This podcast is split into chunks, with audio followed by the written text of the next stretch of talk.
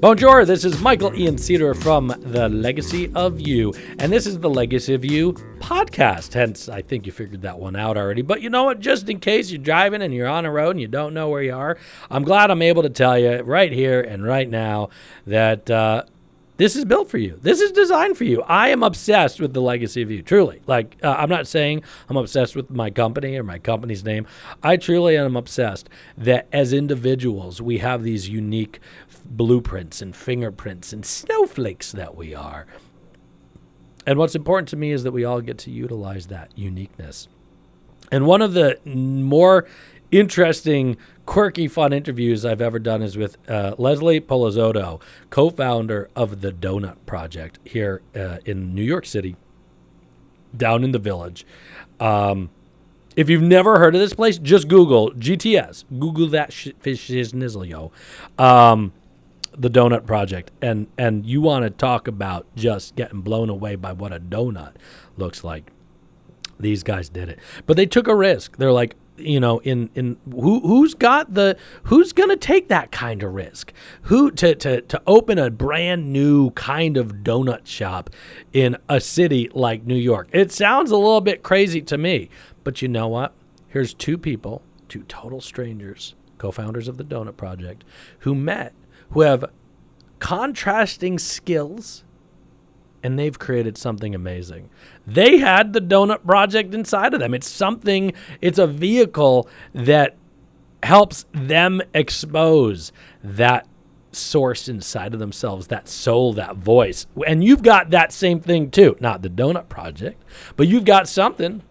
The You Project. Oh, maybe that's a good idea as I riff this off. So enjoy this interview with Leslie Polizzotto from the Doughnut Project. All right, I'm here with Leslie Polizzotto, co-founder with Troy Neal of the Doughnut Project. The Doughnut Project is located in the West Village here in New York City. They are a super very hip, trendy gourmet donut shop that utilizes their creativity in everything they do, from the flavor of their donut to the interior design of the shop. Today, I got to ask one of the co founders of this great establishment about their origins and how creativity played a giant role getting this donut project off the ground just the artistry in here is awesome. Yeah. Like I said to you, I walk in and I feel like I'm invited. Yeah. I feel like this is a place to sit and just talk and create and, Yeah. and be creative. Yeah. So uh, give a shout out. Who, who's the artists here? Well, the two uh, main artists that I want to definitely recognize is BNS Watt, who did the uh, mural behind you and also does the um, prints that are in front right here. And we actually sell those because uh, I had bought his prints when we were, I was like, these would be perfect for the shop. And then the other is the Johnny Cash stencil. It's a friend of mine, Trip Derek Barnes, who's a local artist here. And um, I worked with him on a commission for a development in New Jersey, and Oh, cool. he did that. Uh, he gave us that for free. So I took when we opened our shop. So Did you like Johnny Cash? Yes. So you like Johnny Cash? yeah, well, he was like, "What stencil do you want?" And Troy and I were like, "Okay, we want somebody cool. We don't want anybody controversial." And and so we were like, I was like, "Hey man, what about Johnny Cash?" And he's like, "Yeah." And it was so funny when he delivered the painting. Johnny Cash was playing on in, in this shop. No way. Yes. Oh, that's a, see, that's a sign to Yeah. itself that it's the Yeah. right thing. So you have like Johnny Cash, you have Star Wars going, you have you know uh, graffiti, you have art, like you have a mixed medium of things happening uh, in the shop. Yes, um, the vibe we were going through was Paris Art Salon meets urban street art. Um, that's why we have chandeliers and marble and smoked glass and gilded frames because uh, art used to be shown in Paris in salons and they would be, you know, paintings stacked up against the wall, like really basically on top of each other. Yeah. And the more important artist you were, the lower you were uh, down On the- on eye view. So if you were way up, you weren't uh, an important artist. So that was the kind of the combination of uh, aesthetic we were going for. And why did you want to go for that particular aesthetic?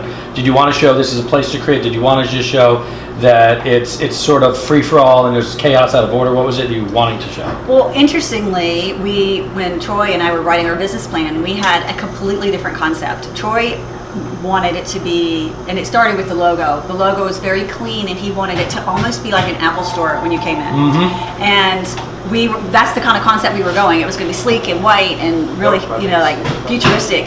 And we were meeting with our architect, and he was like, you know what? Everybody's got white. Everybody's got the, you know, apples, apples apple. Why would you want to look like Apple? Right. And he was like, "What do you think about graffiti?" And I was like, That's "Wow," because my undergrad is in art history, and I'm like, I'm totally about art, and I was like, that makes perfect sense. How did it even come about that you said, let's do a donut shop, right? Because where did that even come from? Well, I was actually living in California at the time, and I was practicing law. And my husband, his major client, he's in real estate development. and His major client was here in New York, and I have always been in love with New York. And anytime I could kind of scooch along on the trip, I would do it. My firm had an office here, so I would be like, "Oh, I'm going to work in the New York office, you know, Friday, Saturday, or whatever." And uh, we would go to Eataly, and Yep. we like to sit at the bar Yeah. at Manzo. My husband and I, when we eat, we like to sit at the bar because you can talk to each other better. Right. And Troy, my future business partner, was the bartender behind uh, the bar at Eataly. Great guy, charismatic, instantly fell in love with him, super cool. And he, he you know, we would come back and see him on our trips to New York. And um, he told me one, one of the times, he said, I want to open a donut shop. And I said, Oh my God, I love donuts. And I pulled out my phone and showed him pictures of donuts.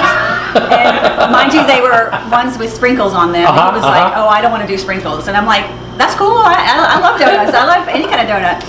And so he goes, Well, I, you know, I said, If you're serious about this donut shop, I'm moving to New York soon and I'd like to maybe get involved. And I think he thought I was just going to like be an investor and Right. throw money at it. But um, once I moved to New York, um, I was going to stay with my firm, but then the office had a, a slowdown and they were like, we don't have any work for you right now.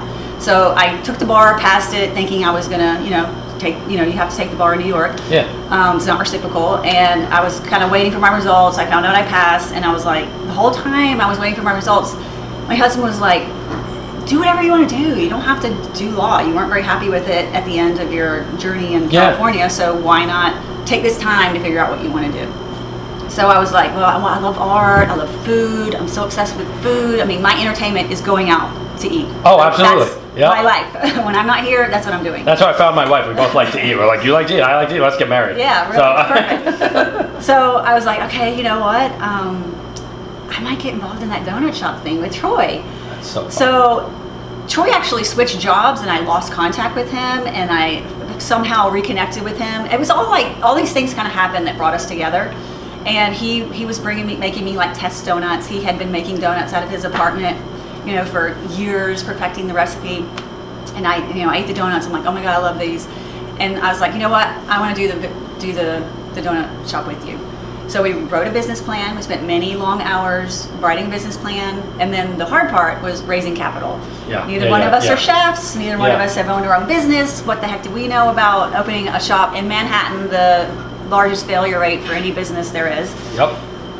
Fortunately, after you know about a year and a half, we had the, the amount of money we needed to start spending, and we found this beautiful space and started renovations and opened October 15th, 2015. Did you get resistance from other people saying like, why would you do that? You're gonna fail. Like, what was the feedback you were hearing from? Well, we we kind of thought we had a different niche Yeah. um, because our flavors are inspired by food and cocktails, and so they're much more sophisticated than Captain Crunch or Sprinkles, and, and it, it is completely different. Um, we did get some pushback when we were asking, you know, meeting with people who had money, with Yeah. investors. You know, oh, the donut scene is already there. What? How are you going Right. to make it? And but we had people who believed in our concept, and I believed in the concept. It's why I decided to do it, which Yeah. was Troy. I mean, Troy gave up his job as a bartender, making lots of money, and Huh. I gave up my job to do this. Right. I mean, we both really took a huge leap. You can only do that when you have people who are supportive. of Correct. You. Correct. You know, I, I have to say, if it wasn't for my husband, I'd probably still be a lawyer right, Right. now because how else would I have done it? You know, you have to really sever ties and, and start, and it's full time. You know, you can't just dabble in owning a business. Figuring out, well, how do I get a business in New York, and how do I find investors? That's part you're finding. Yeah. Those are finding solutions because you said you didn't know how to do that when you started, right? Well, it's kind of, I always say, if it wasn't for Troy, there wouldn't be a donut shop. Right. And then we also say, if it wasn't for me, there wouldn't be a donut shop. correct. Correct. You need to, when you're starting a business, you need to partner with someone who has skills that you do not have. Mm-hmm. I bring structure and kind of um, planning to the business, and Troy is much more um, kind of creative and you know he's kind of the dreamer and Mm-hmm. I'm kind of the voice of reason and so together we we work really well together. you hear this a lot like surround yourself with people with skills you don't have like you in Right. all the business books and all the, the self-help It's books that's what it says and you know i as i was wanting to grow this blog and, and my business I, I kept surrounding myself with people who are like me because it's comfortable right? Right. it's comfortable to be like oh you're like me let's let's let's work together Right. The- you know but the second i started bringing in people who like i was like you do not think like me we exploded here's the team right there right these people have set of skills that i do not have whatsoever going from law to the donut shop you know we talked about the business plan but for you was it scary to take the leap or because you had the support was it always an easy It was. thing? I was very scared because I've always worked for somebody else. You know, you go in your office, Yep. you know what you have to do. You sit down, you read, you write, you do whatever you need to do. And being an entrepreneur and owning your own business is completely the opposite. Uh, you have to figure out what needs to be done, and you you have to do everything. And fortunately, you know, my husband's owned his own business for a very long time, and Mm-hmm. he was like, "Why don't you try to have your own business?" And I'm like, "Oh no, I'm used to you know going into an office and knowing everything that I have to do that day." And he encouraged me to just kind of take the leap, right and so it was very scary for me. Right. But I would never go back. now. Right, right. Let's say there is somebody who is scared to take that leap, to whatever it is, Yeah. whether it's leave their job, get a new job, get a, ask you know ask for a promotion, or or just to get more creative and get their voice out or their art. You know, this is your guys' art. You know, even if the structure's not there, how does someone lean through that? I am so scared because you have the support. Yes. What if you don't? What if you don't have that internal support with the person that's closest to you? How do you move through that space? I think you take it a little at a time. I was fortunate enough that I was like, okay, I need no longer need to draw the salary of an attorney, and I can open the shop. Um, that's the easy way. If you don't have that support, then you're going to have to try to do it on top of what you already do, and just dabble and learn as much as you can about this this field or idea that you have, so that and connect with people who are in that field. Mhm. You're just going to have to do it slowly. You can't you can't be like, oh, I'm quitting my job today, Right. and now I don't know how I'm going to pay rent. So I mean, it has to be very thought out, planned. You, just, you have to have a plan. you want to take enough risk that you don't put yourself at complete jeopardy, but but take enough risk that you're gonna be uncomfortable. You're gonna move forward. Just Right. give yourself enough so that you, until you're comfortable to go full to do it all, all And the way. I mean, you do have to take, you have to be a little bit naive and, and do take some form of a leap because uh, we probably were crazy to do what we did here. Yeah. but um, it just so happens that it, it actually, we have a good product. yep. Our shop is an experience. We're, we're not like any other donut shop. You come in there, you know, you see the beautiful art. We you know we have music playing, cool movies. When you walk in, you're immediately greeted. It's not about a donut. It's about an experience. Correct. With a remarkable donut behind it, right? Exactly. And you, it all the foundation is the donut. We have to have a good donut. Right. You could have all of this, and if you have crappy donuts, it's not going to work. We're twice as happy. So, So, so to be creative, you got to take that leap. yeah, You have to take that leap one way or another, with but with the risk to reward ratio Right. in place. Well, And you, have, thanks. and you have to have, be willing to work hard. It doesn't. It's not easy. Right. How'd you get your exposure? How do people know about you? Well, we have not spent one penny on marketing or advertising. Um, all of our exposure has come through social media, uh, specifically Instagram. And when we first started, we had 700 followers, and we have, uh, I think we're right at 42 right now, 42,000. Wow. How do you come up with a beet donut? The beet donut was inspired by a beet salad. My partner Troy and his wife were at a restaurant, and he was eating a beet salad, and he had bread in one hand, and he said, "This would make a great donut." so funny. When you have an idea for a donut, how do you do you write it down? Do you share a list? What do you do? We do a lot of testing when we have a new flavor. Sometimes they come together very quickly, like our espresso milk chocolate, and then sometimes we spend weeks and weeks and weeks testing, like our carrot pistachio, which was a pain, but we finally got it right. So it just depends. You do a lot of testing, and then once you have the recipe down, we document that recipe. What's your favorite donut? My favorite donut is the everything donut. It's the cream cheese glaze with the everything bagel toppings. I adore it. That sounds so good. What, which donut did you think was the scariest to put out in the world? Well, we back in April we did a donut series called Meat Week, and every day at lunchtime we had a donut that had some form of meat on it. And what, what was the craziest meat you've ever put on a donut? We edited our peanut butter and jelly, and the peanut butter had foie gras in it.